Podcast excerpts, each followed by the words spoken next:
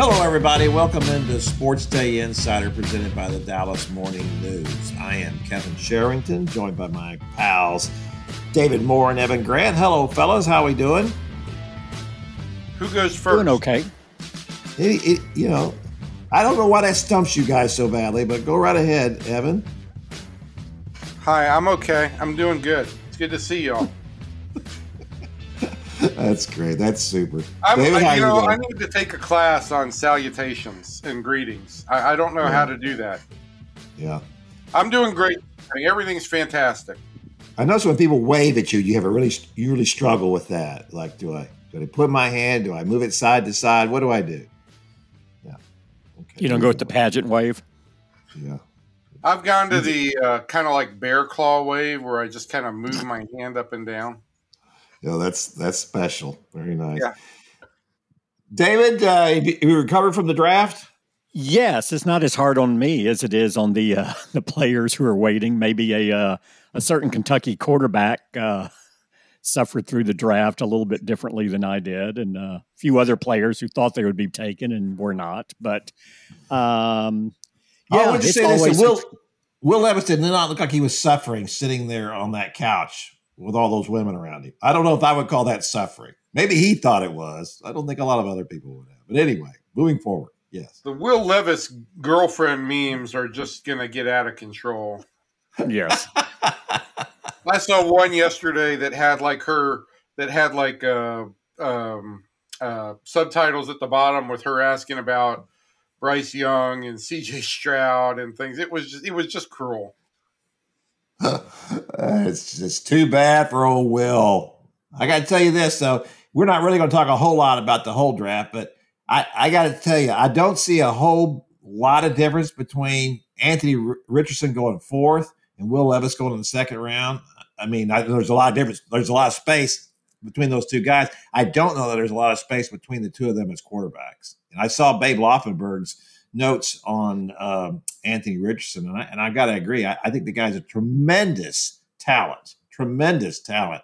But he started 13 games in college. Uh, there's not a good track record for quarterbacks who started that few games, uh, and uh, and he was just wildly inaccurate. You know, he, he just and, and how's he how how are they going to make up for that? You know, in the pros, you know, in Indianapolis, how are they going to give him that time if he's not the starting quarterback to to start out? Where does he get the reps? You know, they just don't do that in the in the NFL. So I, I just to me that was just kind of a crazy pick, and, and Will Levis probably went more where he should have gone. So anyway, that's my commentary on on the quarterback taken in the draft. He was a real hit and miss guy. I mean, he was. I, I I don't know. It's it's impossible for me to scout quarterbacks, but he just seemed real hit and miss. Well, it is. You know, obviously the NFL is really bad at it too. As, as, the late Mike Leach used to say, you know, what do they know about drafting quarterbacks? You know, the greatest of all time was a sixth round draft pick. Uh, so yeah, uh, I think that's there's a lot of accuracy in that. I'll, I'll, just say, if a guy hasn't done it in college, it's a little bit like the Leody Taveras thing, right, Evan? If the guy didn't do it in the minor leagues, why do you think he's going to do it in the big leagues? If the guy didn't do it in college, what in the world makes you think he's going to do it now? I mean, maybe he will. It, it, just seems like Anthony Richardson should have played another year in college just for his own good, you know. And with NIL the what it is now, he could have made plenty of money and had a good time and lived a nice life, and uh, uh, and maybe really, although he, he's the fourth pick of the draft. How can you argue with that, right? So no, I mean uh, it worked out for him individually in the short term. We'll see about the long term. Yeah, that's the problem for him. I, I just hate to see you know him uh, put in a position where he, he can't succeed, uh, and, that, and that may happen. But anyway, well, we're going to talk about the draft a little bit more later as we get into the podcast. Uh, before we get any further, though, I did want to uh, comment on the passing of our, our good friend and colleague Chuck Carlton, uh, who who died, uh, of course, and last Friday, Friday a week ago, in the in Minnesota, where he was covering the, the Minnesota Wild and Dallas Stars playoff series. Uh, Chuck had worked at the paper since 2000, um, had a long career in journalism. Uh, he was uh, one of my favorites. Uh, one of the great things about Chuck was he was really good at what he did and he was a character. And those are two of my favorite things. Uh, and we have so few of those kind of people around anymore. Um, and uh, Chuck was always fun to be around. One of the things I found out after I wrote his obit was that uh, he had tried out for Jeopardy.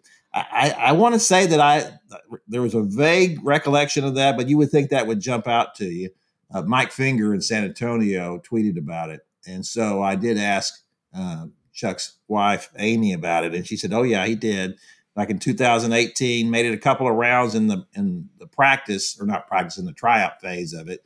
Uh, Chuck said, according to Amy, that he didn't have the banter to uh, to make it any further than that. And that's why he thinks he didn't go any further. Amy said that he would tape Jeopardy every day and then come home and uh, uh, compete against the people who made it, uh, and, and, invariably would beat them. Chuck had a, uh, kind of an encyclopedic knowledge about everything, uh, especially pop culture, and so that's really fun to me. He he wanted to try out again, but first came COVID, then came cancer, um, and then Chuck's health just went into serious decline. we will miss Chuck very much. He was, as I said, quite a character. So rest in peace. So uh, let's uh, let's talk now about the, the, the Cowboys and the draft. Uh, David, uh, did that uh, draft pretty much play out the way you thought it would, or were there some big surprises for you? Well, I think it's always difficult to predict how a draft is going to play out when you're drafting in the bottom third of uh, the, the draft in every round because um, you know so much that you actually have to jump out. You are always reacting to a run at a position rather than than starting a run at a position. Usually, um, you know the the dynamics and the feel of a draft are just different. Uh, but you know this is after this is the spot you're going to be in after back back to back 12 and 5 seasons so uh, no complaints there on their part but i i thought um, a little surprising. I you know started catching wind and, and we wrote about it. Uh, you know in the in the hours leading up to the draft that. Uh, for the first time in a long time, uh, a, a, conversation and a serious debate would take place about taking a defensive tackle uh, in the first round. Uh, that's a position that we haven't seen this franchise value much through the years. Um, but you know that that or offensive line or, or tight end uh, were all in strong consideration when they were on the clock at number 26 and and that's what the debate wound up being when they were there so uh, the, the board played out that way but um, you know i i thought that I, I believe they hope to come out with a little bit higher rated tight end than the one that they got. Uh, but again, they, there was a run at the position ahead of them in the second round, and, and they had to respond to that, uh, or they would have been left out on that front. And yeah, I was really surprised from the standpoint. I thought that um, when you look at the needs on this team, that they would have invested more picks on the offensive side of the ball than what they did. You know, in these last three drafts, uh, this is Mike McCarthy's fourth draft, but in the last three drafts, um, they had taken, I believe there was 31 picks, and it was, um, you know, it it just I, it was decidedly leaned toward. I think believe it was 17 to. Uh, not 31, 17 or 11, something like that, as far as defense. Uh, 19, I think, to 11, uh, you know, defense to offense.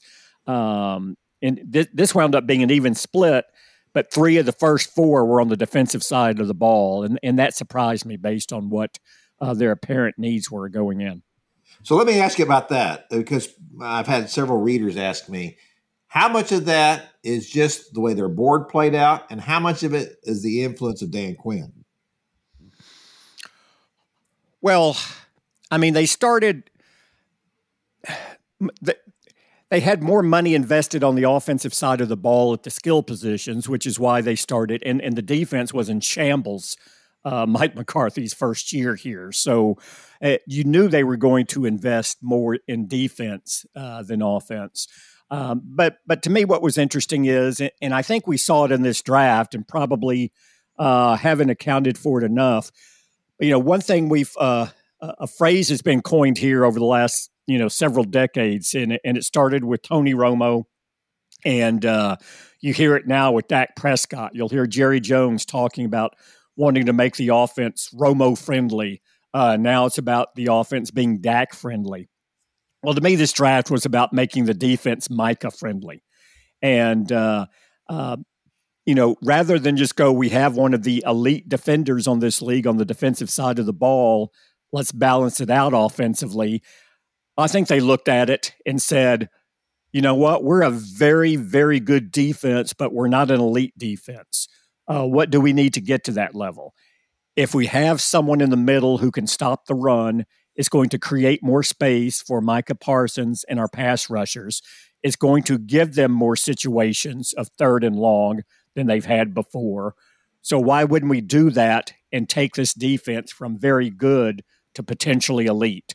And I think that uh, that and and having a talent in the first round that they really liked um, convinced them that well we'll we'll just come back to the offense if we can if we can take one side of the ball to elite uh, we're going to do that. And that's how they uh, went about it, in my mind. So, David, uh, we've heard many times over the years that they're obviously just because it's the first round doesn't mean it's all first round talent. Uh, and that uh, sometimes there's 18 true first rounders, 21 first true first rounders, that t- sort of thing. The most surprising thing to me about this draft was that the Cowboys said, yeah, there were just 11. 11. So that would tell me, first of all, not a very good draft, at least not at the top. Uh, you might have more talent in the second, third, fourth round than you had before, but certainly not at the top. Uh, that surprised me. I want to ask you if that that also surprised you. And, and, and of course, one of the things that they said was that Mazi Smith they had 14th on their board. Uh, I wanted to know if if that sounded like uh, there's no way for you to know what anybody else's boards are, any other organizations, but do you have any idea if, if other organizations looked at him that same way. Well, they liked him, but you know the the consensus when you looked at a, a lot of of what the the, the more respected people in the media who follow this and, and, and print things, they they most had like Mazi is like the third, uh, you know, defensive tackle. They had the Clemson defensive tackle uh, rated ahead of him uh, as well. Yeah, in addition to Jalen Carter. So I mean, those two were normally uh, ahead of him. Um, but so from that standpoint, yeah, but you know, we've seen in in recent years, I mean, none of these teams boards stack up with what the consensus is. I mean, uh, they're in the area usually. Uh, you know, you normally don't see wide disparities, but uh, and everyone, you know, here's the other thing when when people outside of an organization, not tied to an organization, are analyzing a player's traits and abilities, they're looking at it independent of what a specific scheme is and what the requirements of a player are in a specific offense or defense, right? I mean, they take into account, okay, this guy would be better in a 3 4 versus a 4 3, and he'll be better in this position, you know. But they don't really break it down to, okay, well, this is what these are Dan Quinn's defensive principles, and these differ from this coordinator and this coordinator who's in the same scheme. You know, so um, you're always going to have those variations when a team's putting together their board and working with the coaching staff on, okay, well, we elevate this trait above that one because this is what we ask our defensive linemen to do in this situation. So to me, it's not uh, you have a true just athletic grade, but you're also factoring in the scheme and how he's going to be used. And and obviously, if you have continuity in a system, that's good, right? If if you're going through a different coaching staff every three to four years, uh, then all you do is kind of wipe your hands and start over. So you have to find this balance. Uh, and but the major thing is, and you know, Mike McCarthy said this when he came in that if you're not taking a player because you don't think he can fit your scheme and he's clearly the best player on the board, your scheme is flawed. You know, the whole point is to take the best player and uh but but that being said, the these things are often tiebreakers, right? I mean, you're talking their grades would be some players are graded basically exactly the same. So then you have to have these discussions on okay, But what if these are the two that are on the board at the time? Where do we go and why? Okay. All right. Listen, I want us to do a little exercise here in which we're gonna we're gonna talk about who was our favorite picks and who was our least favorite picks. And we're gonna start first of all with our favorite picks. And because Evan's been dying to talk about his favorite Cowboys pick, we're gonna let him go first. Demanded, so Evan, basically. Yeah, demanded. Evan really was was pounding on us about this. So, Evan, who was your favorite Cowboys pick? Yeah, I can't tell you how excited I am about this quote unquote exercise. Um, my favorite. Evan, pick, first of all, you'll do that, that's your attitude toward all exercise. You must admit, yeah. right? Yeah, yeah. It's the only exercise I get for sure. Um, yes, my favorite picks were the Eagles picks oh, I said Cowboys picks, Evan. Oh, the Cowboys picks. All right, so very good line um, though. Evan, Evan let me ask you to do this. Please, please talk into the microphone. Don't turn your head away when you're. Well, uh, let me let me again explain that I just want to turn my head away from this entire exercise. Oh um, my gosh! But since I was assigned essentially a favorite pick. Um, we're, we're, we're sorry this is so difficult for you, Evan, that you got to be on the podcast and talk about the Cowboys in football, we have different things other than just the Rangers to talk about, Evan. I hate to break that to you. We let talk me, about multiple sports. Again, okay? let me explain to the listeners a little bit about how the sausage is made. And I know this never happens on the Skip Bayless show, and it never happens. Oh my gosh! But we're not necessarily talking about things that we believe in 100%. We just have to pick one that's different from the other. So my favorite pick is going to be Luke Schoonmaker, the tight end from Michigan, because the Cowboys have such a rich history of success with second round tight end draft picks. And because I like the name Schoonmaker, and I feel like if he has like a big year, there will be drinks out at AT&T Stadium called Schoonmakers. A schooner of Schoonmakers. Are, are you, you making a mockery this, of this whole process? Yeah, thank yeah. you for taking this seriously. So in in deference to your seriousness about this, we're going to move straight over to my pick now. We're not even going to discuss yours. That's fine. Right. My favorite pick. My pick, the better. Wait yeah. until you hear my least favorite pick. Yeah, my favorite pick, Deuce Vaughn, hands down. No, there was no question about it. I love Deuce Vaughn. I loved him at, at, at Kansas State. He's just a lot of fun to watch. Uh, uh, he he is uh, a. Uh, that's a Kansas. Yeah. So so anyway, uh, he's just a guy uh, that five five. I guess they, they list him at 179 pounds.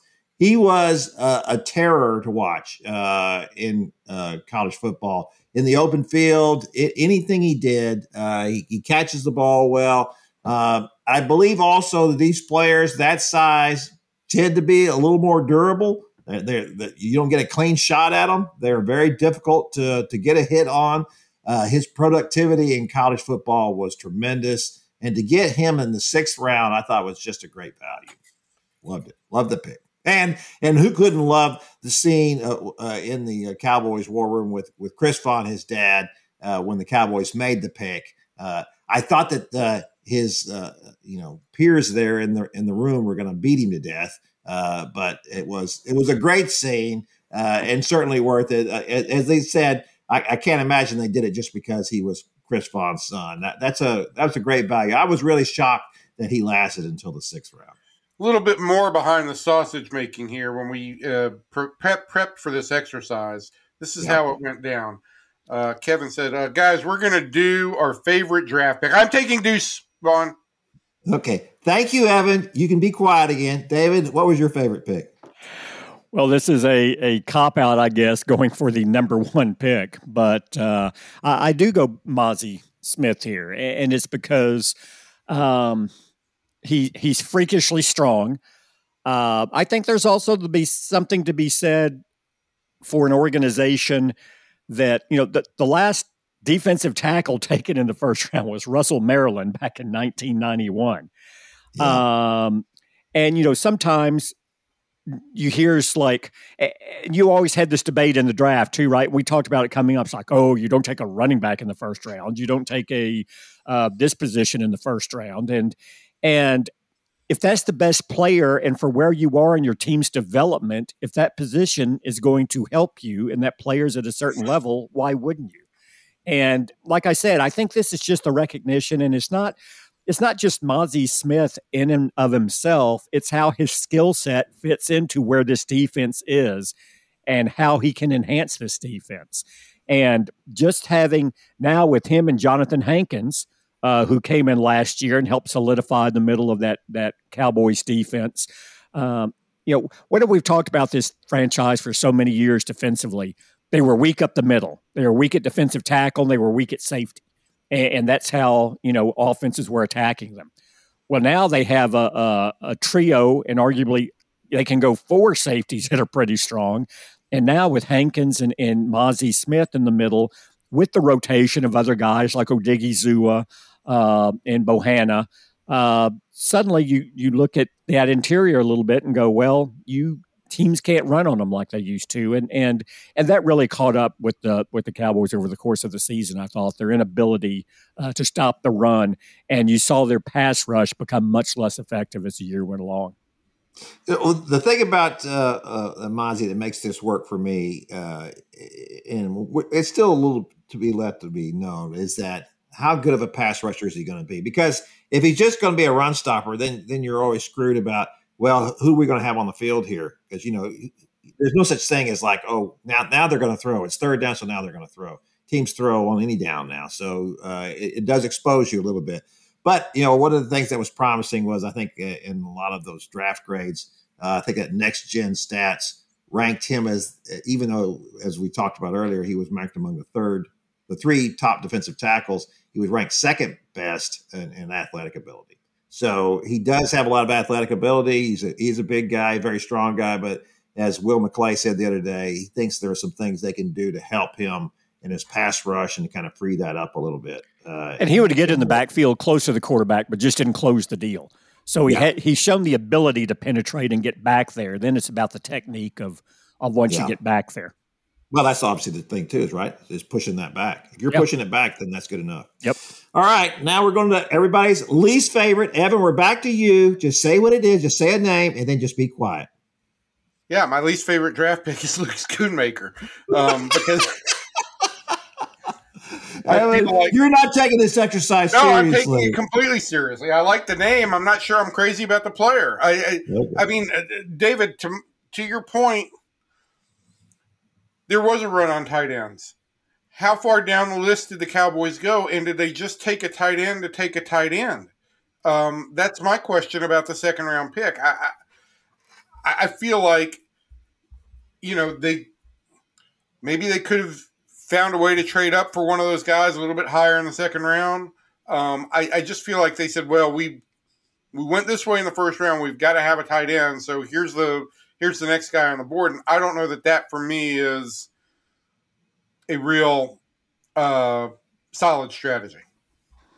No, I think there's some validity to that for sure. I, I think that, uh, you know, uh, Mike McCarthy said afterwards that there were seven tight ends in this draft class that he was excited about, and he thought he would be happy with any of the seven uh, as far as what they would bring the offense. They will bring a little bit different things, but he would have been happy with seven of them.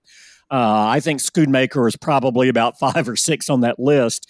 And so it speaks to, well, this is a really good tight end class, but if we don't get one here, we're not really going to be able to upgrade that position. Uh, but but then when you get to that point, you start balancing it with, well, do we like the receivers who are here? Do we like this position, that position? And uh, th- there, you know, when things are a tie, positional preference does go into it, and, and I think I think what you saw in the second round was clearly positional preference uh, took on a little bit more weight when they were on the clock, looking at the landscape. Yeah, I, th- I think I'm going to. Uh, first of all, I'm just going to say Evan also took my least favorite was Schoonmaker, and, and basically because the guy's going to turn 25 on September the 28th, which is just phenomenal. I mean, that's older than you know two of the other tight ends they already have, um, and uh, that's that's a little worrisome. Uh, also, his injury history is a little worrisome. He hurt both shoulders this last year. He had a bad heel at his pro day. Um, he ruptured a spleen in high school. He actually spent five years in high school because he got mononucleosis and then ruptured his spleen playing football. So um, he's he's had he's had quite a track record for a guy just coming out of college. Uh, so that's a little worrisome. But David, uh, I want to ask you this question because right right after uh, the Cowboys took him, uh, O'Cyrus Torrence, the guard from Florida, went, and and I had seen in a lot of mock drafts, and and I thought it seemed like a good idea to me that the, that he was consideration maybe in the first round, and the Cowboys might have taken him then because there was a feeling that he was the best guard in the draft. But clearly, the Cowboys did not feel the same way. No, in fact, when uh, you know the the debate uh, when they were on the clock at 26 in the first round, they began discussing three players. Uh, you know, you may have seen the, the, the tape they released about the conversation in the final two minutes. At which point they had whittled it down to two. It was Mazi Smith and an unnamed uh, offensive player uh, who was clearly an offensive lineman. That player was Syracuse's Matthew Bergeron, uh, who had played tackle in at Syracuse, but was projected to be able to swing inside to guard. So Bergeron was the the offensive lineman they liked, and it's interesting. Outside of the first round, I think they clearly weren't convinced about any of the offensive linemen that were there in the second, which is also why they went toward, um, you know, uh, tight end because because if, like you say, I mean, he was there if they if they would have had him rated higher, they would have gone with him over um, Schoonmaker because they do need a guard. You know, uh, that that's a walk in. That's a potential for a walk in starter with the first or second round pick. All right, David. Uh, who, who's your least favorite? I would probably go Overshown uh, to to the chagrin of of members of the Jones family who attend UT with him. Uh, I, am sorry, Paxton. Um, I know, you know. and uh, it, that just seemed. Um, I I like him. I don't know that I like him in the third round. Now, if he's going to contribute, doesn't matter if you if if if a fourth round talent is taken in the third and still makes your team and helps you, is that really a bad thing? No, but I just thought I, I was more intrigued by some other players on the board there, including some running backs that were still available at that spot that I, I thought would have uh, uh, addressed some of their needs a little bit more. Yeah, uh, I saw DeMarvion Overshown play quite a bit uh, at Texas, and and I thought he was a really good player. Uh, I I did not feel like he uh, dominated, and of course, if he had dominated, perhaps he would have gone higher than the third round as well. But uh, I just thought there were games where I felt he got a little lost. I you know he's not a real big guy. Um, I think they list him at 238 pounds, uh, and, and I felt a little bit of that, like maybe he was getting swallowed up in the wash a little bit sometimes, but you know, if if uh, if they're playing, they're spotting him uh, when they're playing. He plays mostly in special teams to begin with. Then I guess that's okay. Although you know, you hate to be talking about special teams with a third rounder. I think that still seems a little high for that. Kind you hate to see you hate to see Fassel in the uh, Cowboys draft room jumping up and down uh, so enthusiastically for a third round pick because that tells yeah. you that you know yeah, again and he's going to help special do. teams but you want you want to see his position coach jumping up and down not the special teams coach yeah exactly all right before we get out of this uh, uh, the cowboy segment of this podcast david i do want to kind of uh, clean up a little bit here do a little house cleaning so they didn't take uh, well, I guess they, Asim Richards was a tackle at North Carolina. He, they said he could possibly play inside. Do you think he's a candidate for that left guard spot, or do you think they will solve that with a Matt Farniok or somebody else that is already on the roster? Well, that's that's going to be internally now. I, I don't I don't see a fourth round, excuse me, a fifth round pick like Asim Richards, who's an off outside tackle moving inside. I don't see him seriously competing uh, for uh, an interior, you know, left guard position. I think uh, uh you know they signed a veteran uh, in the offseason, Edoga. Uh, I think he's in the mix there at guard. Uh, Farniok, they've moved Josh Ball, who's been here for a year out from outside. He he will compete at left guard, and they'll see if any of those players can handle it. Eh, remember, if you get down to this and and they're not happy with those options, or they think it leaves them, it, it creates a weakness. Uh, my belief is this is the last resort for them, but it still also may be the most likely where they just kick Tyler Smith back inside the left guard, which is what they projected last year. Put Ty- Tyron Smith back at left tackle, and then keep Terence Steele at right tackle and go from there. So that's always. I know there's a lot of consternation and people saying, "What are they doing?" Um, I think they're just experimenting in in in OTAs here that are coming up and in the mini camp to get a feel.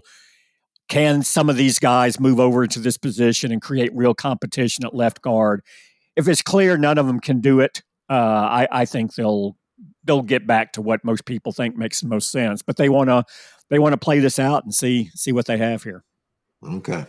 All right, that's going to do it for our Cowboys segment of our podcast. Uh, we're going to move over to talk about the Rangers now. The first place, Texas Rangers. Uh, Evan Grant, if you had been told going into this season that Corey Seager would be out, uh, Mitch Garver would be out, Jacob DeGrom would be out. Let's see, who else am I leaving? Oh, and Jake Odorizzi is out for the season. Glenn Otto is out for at least 60 days. Um, would you have thought that the Rangers could be in first place? No, I, I mean that's the obvious, right? I mean, your best pitcher and your best player, uh, both out. Um, you would not think that they'd get off to the kind of start that they've gotten off to. Uh, the Degrom situation is a little bit. It's a little bit different because really, to this point, he hasn't missed a start. He's come out at two starts early, but he will now miss some time in May. I, I think the impressive thing is the way they've navigated without Seager for two weeks um, really longer than that, more like three now. Um, I thought going into the season, you know, my my month my month record had the Rangers going 18 and 10 at the end of April, and that was with a full team and with everybody healthy. The fact that they're 17 and 11 and in first place with a two game lead at the end of April, with the number of injuries they've had, and listen, they were without their starting center fielder for the first two weeks of the season as well. Whether that's a plus or minus, that remains to be determined. But given all that, that they are in first place is is a significant accomplishment. They have a they have done what they needed, and it accomplishment's a bad word. It's a significant step. This was a, a, first significant step. There's a lot more along the way, but the Rangers have done what they needed to do to get out in front of the division and establish themselves as a real threat in the division. And they have a chance now to kind of take control of the division. Evan, I want to ask you this uh, based on, first of all, the obvious need at this point for this team is a closer. And we're going to talk about needs and what the, uh, the Rangers can do at, at any point uh, leading up to the All Star break. But how much credit do you give the manager for the fact that this team is in first place with all the things that have happened? with the fact that the closer has been, you know, uh, in flux, the position has been in flux, and it should be because Jose Leclerc has done nothing to give anyone confidence that yeah, this is the guy you want to keep in this role going forward. How much credit do you give Bruce Bochy for putting up for holding all this together? Yeah, you know, I mean, the one thing on the closer um, is they've had so many big leads that they just haven't had that many save opportunities. So there hasn't been that many opportunities for the closer to blow games. Um, but they are three for six in, in save opportunities, so yeah. they haven't been great in in uh, in April. Um, I give Bruce Bochy a lot of credit for having a steady hand and for being just an experienced voice and something that they needed I think in that clubhouse. I, I, it's hard for me, and I know that a lot of these guys have not been there for a long time, but it is hard for me to put into words the difference. And this is again, no insult uh, to Ron Washington or Jeff Banister or Chris Woodward at that point. Um, but it's hard to put into words what a veteran manager with real chops brings into a clubhouse in his first year. And I think that we're seeing that effect. Uh, he's done a good job of putting guys into situations where they can succeed um, because they've had a number of surprising performances, right? Travis Jankowski, who they've picked and chosen spots for, has performed far better than anybody would have expected. I think right now he's fourth on this team in war at the end of the first month. Um, Ezekiel Duran has done everything he needed to do to seize an opportunity and is getting that. He started the last three games at shortstop. He started seven of the last eight games. Uh, and uh, one thing I want to investigate now is we saw, at least in the first half of last year, kind of the blossoming of Jonah Heim as a player. Uh, he's got a catcher for a manager. He's got a real um, advocate in Bobby Wilson on the staff. I, I want to know, I want to talk to Jonah this week a little bit about what that has done for him because what we've seen is he's been the best catcher in the American League. Uh, and quite frankly, I mean, his war in April was on par with with Mike Trout's. He's been as good as, as any player in the American League in April. So um, those things have been important. And, and the, the, the other part of that is that Heim and Josh Jung hitting fifth and sixth, well, it's Jung fifth and, and Heim sixth, has really given that lineup some some real length. And that's something they didn't have last year. And I think that's a big component into why this offense is piling up runs. And Bochy had, you know, intuition to say, I'm going to trust the number. I'm going to trust a rookie to hit fifth. I'm going to trust Josh in that situation, and it's it's worked out for him well. Yeah, I, I, I tell you what, I'm giving Bochy a lot of the credit for uh, Josh Jung's improvement uh, this year in how he's played. You know, look, he's a first round draft pick. He's a high first round draft pick. He's a real talent. You know, and, and you know, I had confidence that he was going to be a really good player, but but Bochy has really gone out of his way to talk about him. He talked, remember in spring training, talked about him defensively. He talked about how well I, I, all I want him to do is play defense. I don't, you know, whatever the offense is, that's great. I just want him to play great de- defense, and he talked about it all the time. He seemed to be going out of his way to do that. I think it felt like to me he was saying to Josh Jung, "Hey kid, you're a great talent. Don't worry about it. It's all going to be great." And I and I think the fact that when a three ring manager tells you that. Uh, that goes a long way toward building your confidence in what you're trying to do.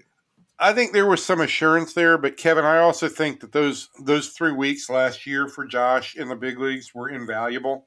Um, oh, sure, no question about it. Yeah, I, I, listen. I didn't lose any confidence in him because of that. I didn't think, oh my gosh, this guy's a bust. I thought no, he was going to be great. Either, but I, yeah. I think there's, I think he's a guy that like because of what he applies and because of what a good learner he is he's the kind of guy that would take those three weeks that he had last year and really be able to apply those lessons over the winter.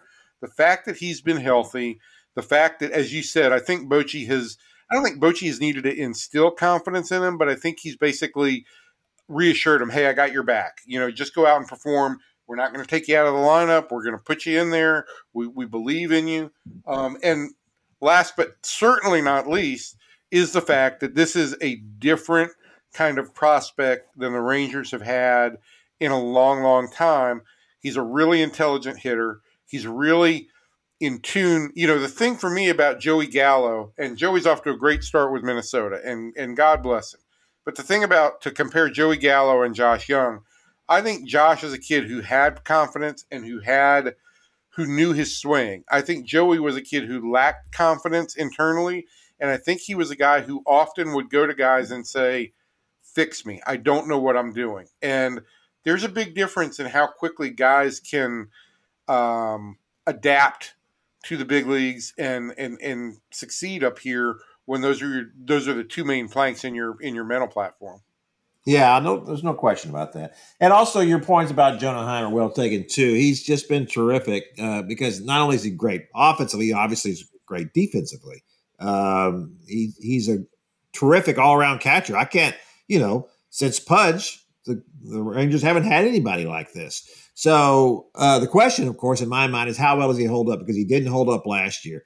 Uh, one of the points and you made today, I thought was a very good one, is that because the games are so much shorter now, uh, perhaps that'll help. He's not sitting around for another 30 minutes, you know, squatting behind the plate uh, uh, for an hour doing that kind of thing.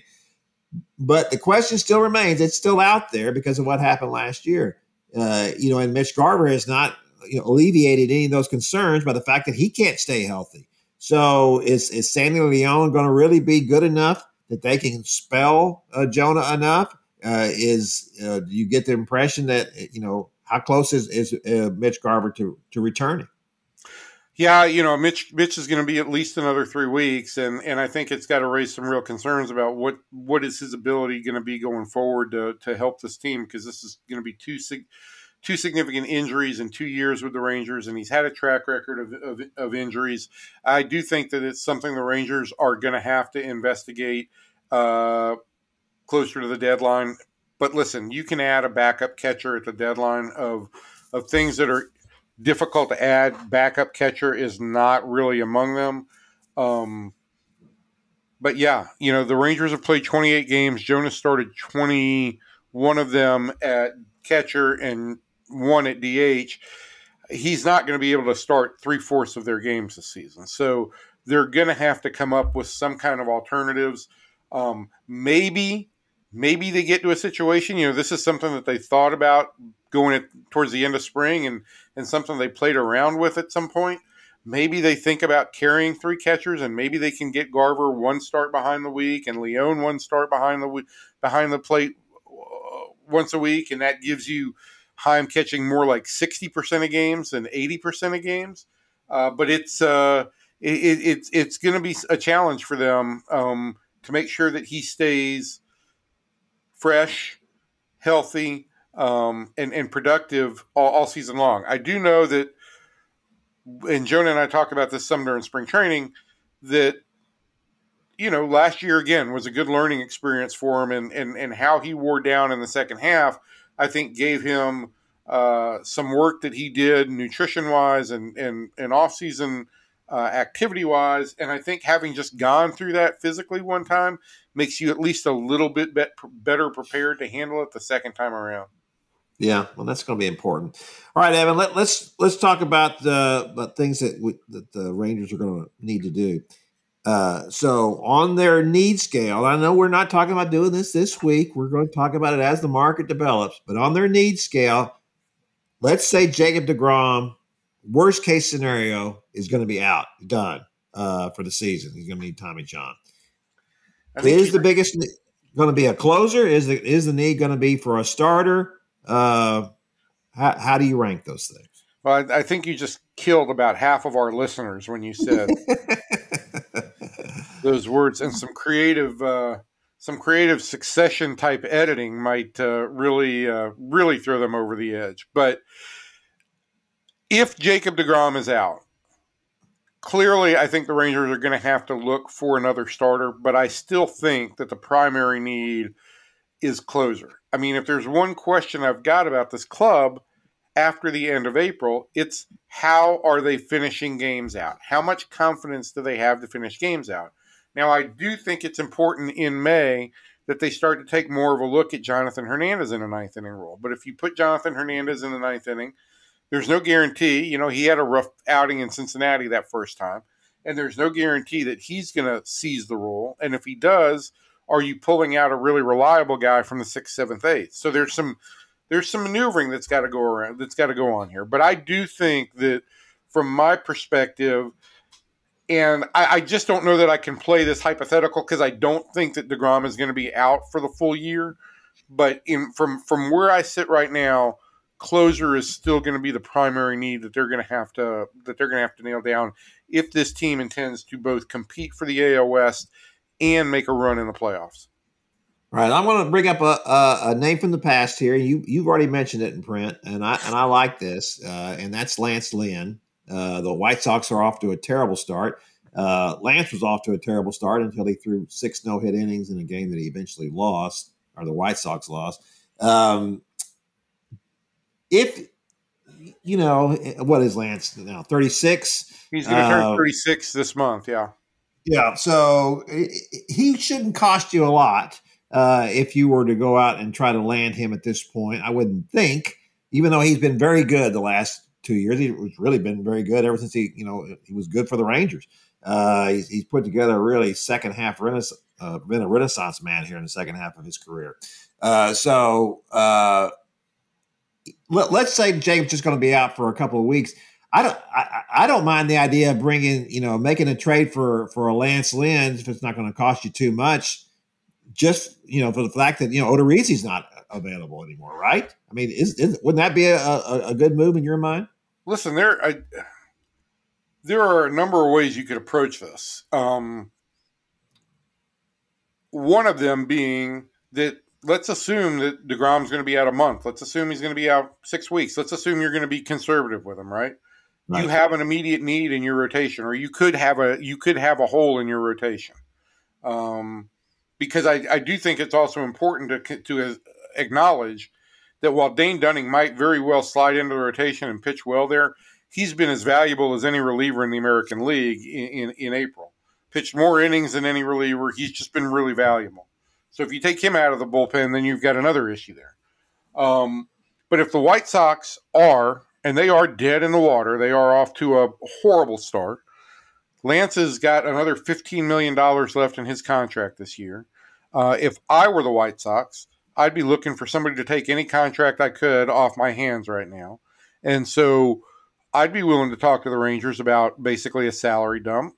Um, especially since Lance, there's an option on Lance for next year, and there's a one million dollar buyout, so you could be done with him at the end of this year. Uh, and listen, if you're going to get in the market for rentals, um, and it's just going to cost you a little extra money, get them for four months instead of two, right?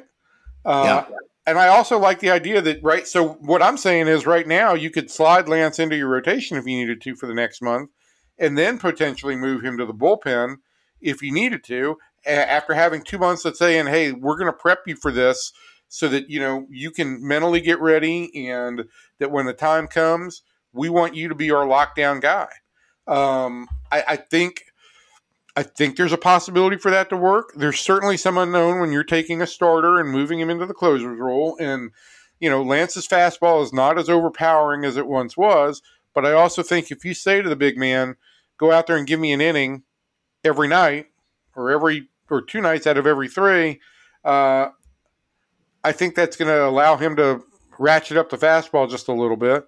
Uh, he's got he's got good command, and he's an incredible competitor there's part of me who thinks, you know, that with Mike Mike Maddux's ability to instill attitude and Lance's ability to take attitude to the mound, that they would be a really good mix. They've never worked together. I went back and looked to see if they overlapped in, in St. Louis, and they never did.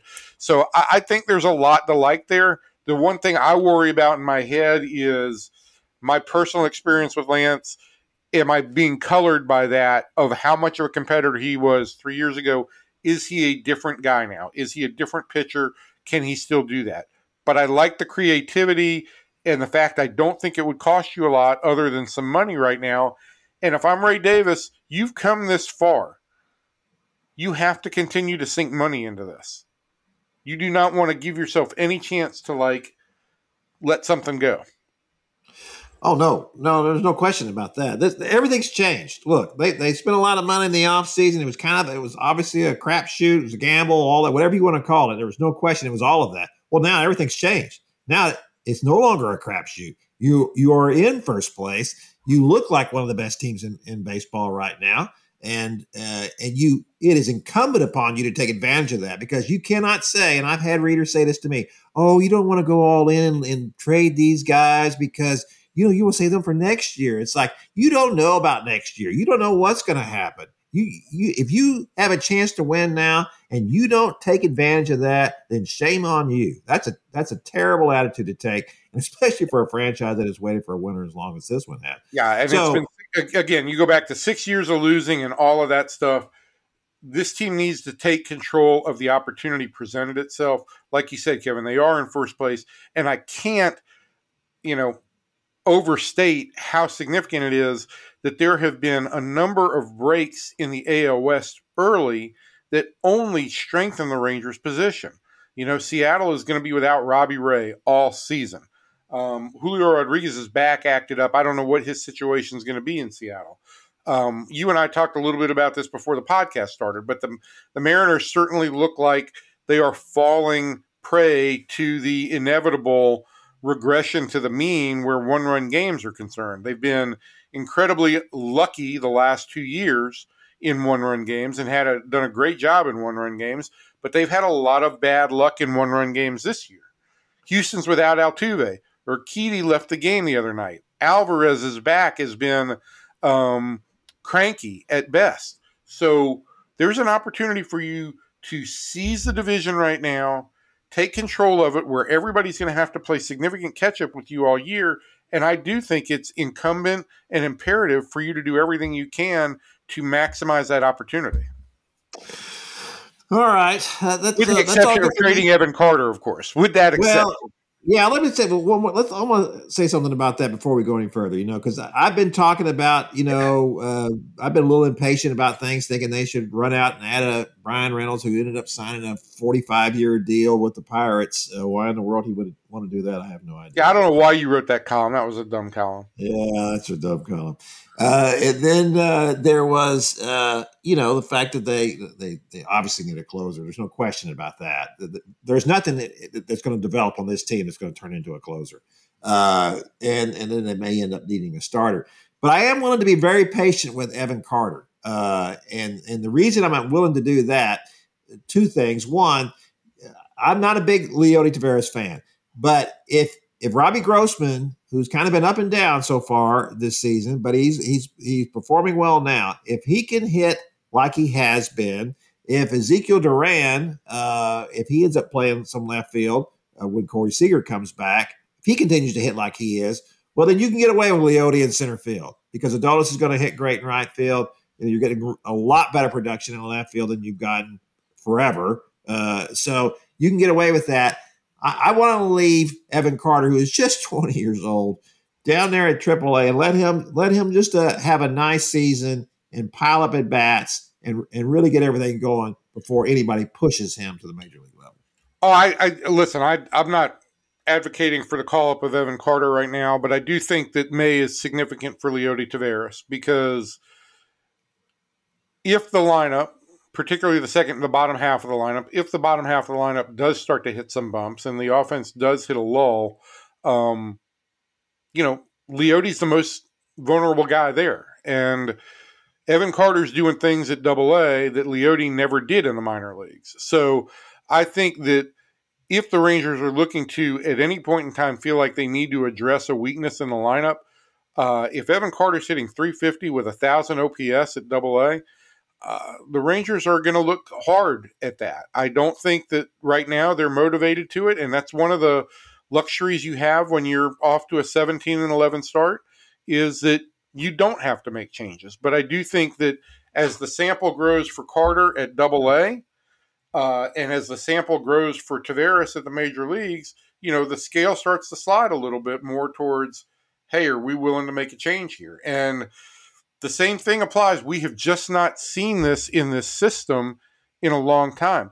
We've not seen prospects whose performance demands promotion, right? I mean, if Evan keeps this up, it's the kind of thing that just simply demands promotion.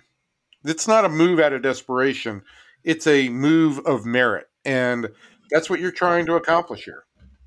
I just like to see him do it at every level. Let's let's let him do it at every level. But I'm with you on that. Uh, and, uh, and and and look, if they do get enough production everywhere, uh, and let's you know, maybe you just want to do it anyway. If you're getting enough production and you you, know, you, you feel like whatever he does is going to be at least as good as what, as what Leody does. So well, I mean, if you uh, if you got to a point where you had Evan Carter in one, outfield spot, Taveras in one, and Garcia in another, your outfield defense would be would would theoretically be outstanding.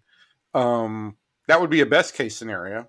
Uh, and then you know it puts you in a position where again, you know what I said this morning was all Ezekiel Duran has done in April is increase his value, whether that's to the Rangers as a potential left fielder someday, or if that's in a trade as a potential headliner someday, all he's done is increase his value and increase his uh, his performance. Yeah, no question about that. All right, that's going to do it for our Rangers segment of our podcast. We're going to talk a little bit about the Stars now. Uh, we'd like to talk more about it, but uh, frankly, we're just not very qualified. Uh, but we are going to point out uh, that this is a very good Stars team. You know, it was not a surprise to me that they they beat the Wild. I was surprised by the fact that the Wild pushed them around so much, especially early in the series, uh, and then and then the the, the Stars kind of found their legs, and uh, Tyler Seguin did a great job moving up to the front line. and I think this is a really good sign. Uh, this is what I like, and I and I thought of Bruce Bochy and the, and the way he manages in the postseason. When I talked to John Miller uh, about him and what he liked about Bruce Bochy as a manager, Pete DeBoer, uh, when he he gets uh, Joe Pavelski back for this series against the Kraken, uh, he has said that Tyler Seguin, who played so well after being moved up, uh, was is going to stay on the first line at center and then Joe Pavelski will be on the second line. Uh, I think that's to me that's just good coaching. You know, I I don't believe in that thing. Well, when you're hurt, you you don't lose your job. You you know you you go right back to where you were before. To me, if a guy's playing well, this is the playoffs, and, and we and you need to go by who's playing well and what's working. If, if that's working, let's just stick with that. You know, uh, and that's what uh, that's one of the things that John Miller said about Bruce Bochy is that he doesn't manage the the postseason the way he manages the regular season. And I think that's right. Those are two different things. Uh, and that's what uh, apparently is going on now that will happen with the Stars. And then you, you you look across the board at everything else that they do. They get such great play and goal. Their their power play is so good. Their penalty kill is good. Uh, their five on five is good. To me, there's just nothing not to like about these Stars and their chances of going all the way. Now, of course, you know, we, we saw what happened to former the Stars coach Jim Montgomery and his, uh, with the Bruins. They put together the greatest regular season in NHL history, and they're eliminated in the first round after taking a 3 1 lead in that series, which, you know, and then his answers weren't very good after that. I can't imagine in that Boston media how they're going to feel about all of that. But I, I, I'm going to say that I'm going with the Stars I think I said stars in seven in my prediction. I'm feeling like that's just too many games. We're going to go around real quick here. Who who you got then in this series, David? Well, I think uh, you, you mentioned you know the the Bruins going out, Colorado went out on the other side, um, and and so often this first round series I think really served the Stars well. Uh, you lose Joe Pavelski you're down 2 1. What happens? You come together, you win the three straight. Oettinger establishes himself as a force in the goal again. And now you have that momentum going into the second round. And this is this is what you look for in teams making a deep run. And I think just the way the first round series unfolded for Dallas sets up really well for them here.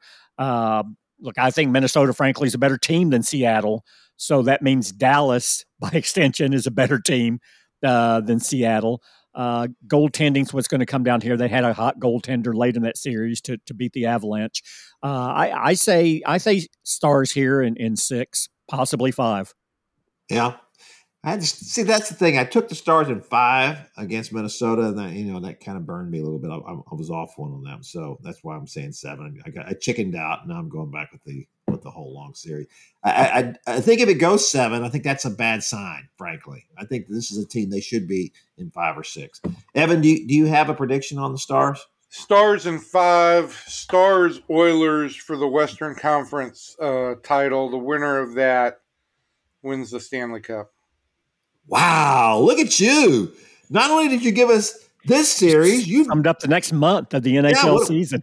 What about in 25, Evan? What do you think about the Stars' chances uh, in 24 25? I'll let you know next week. next week? Next week we'll come back with that. Yeah. I, am I'm, I'm a little bit. The East is going to be interest. The East is going to be interesting. Um, I guess I'd have Carolina coming out of that. I was kind of, yeah. I guess I have Carolina coming out of that. I love Let's that. Explore that more next week. I we? love that expertise that you showed on that. Unbelievable. Number, I'll go with the number one seed. I, you know, I mean, it's or the number two seed that's left. I guess. Yeah, there you go. Yeah, that was that, Boston was number one. Well, that's okay. Hey, listen, this is really good. I'm really proud of us for our hockey talk. This is this is not what I was expecting, and it was way above the level. And I think the readers are really going to appreciate that. And everybody who's complained to me about the fact that we don't talk about the stars, we've showed them. We've talked about them. They're going to be great. I, I do think their chances are really good of winning it all. I mean, they went to the you know Stanley Cup Finals two years ago. Holy cow! This is a much better team. Uh, Jim Nill's done a really good job uh, putting pieces in place here. Uh, they lost in the West semifinals last year, right? It was the Mavericks in the West finals and them in the semifinals. Yes, Yes. correct. Yeah. Um, you know, it's just I, I'm always just blown away by the moves in hockey. You you know, because uh, uh, like the guy who's the NHL Coach of the Year last year was fired after Calgary lost. Uh, you know, and was eliminated the other day. That no sport are they quicker to fire a, a, a coach than than hockey. There, there's nothing even close to that. You, have no you have no cushion whatsoever, and and the, and the and the seasons are so up and down. And, and of course, the stars are proving that right now. All right, that's going to do it for our, our podcast for today. We appreciate you tuning in with us. We'll be back next week and we'll have more to talk about. And Evan will tell us more about uh, the NHL Oh, I've got my mock 26 draft, my mock NHL 26 draft. I love that. I'm big on the Mr. fins. Hockey. I'm very big on the Finns that year. I've always said you were a puckhead. At least that's what it always seems like people are yelling at you when I'm walking with you in the ballpark. Is that, are they saying puckhead? Is that what they're saying? Yeah, that's it. That's it? Okay. All right, Yeah, I have to go, you. everybody. All right. Well, we all do. So that's good. It's all coinciding here. So from everybody in here to everybody out there, thanks, and we'll see you next time.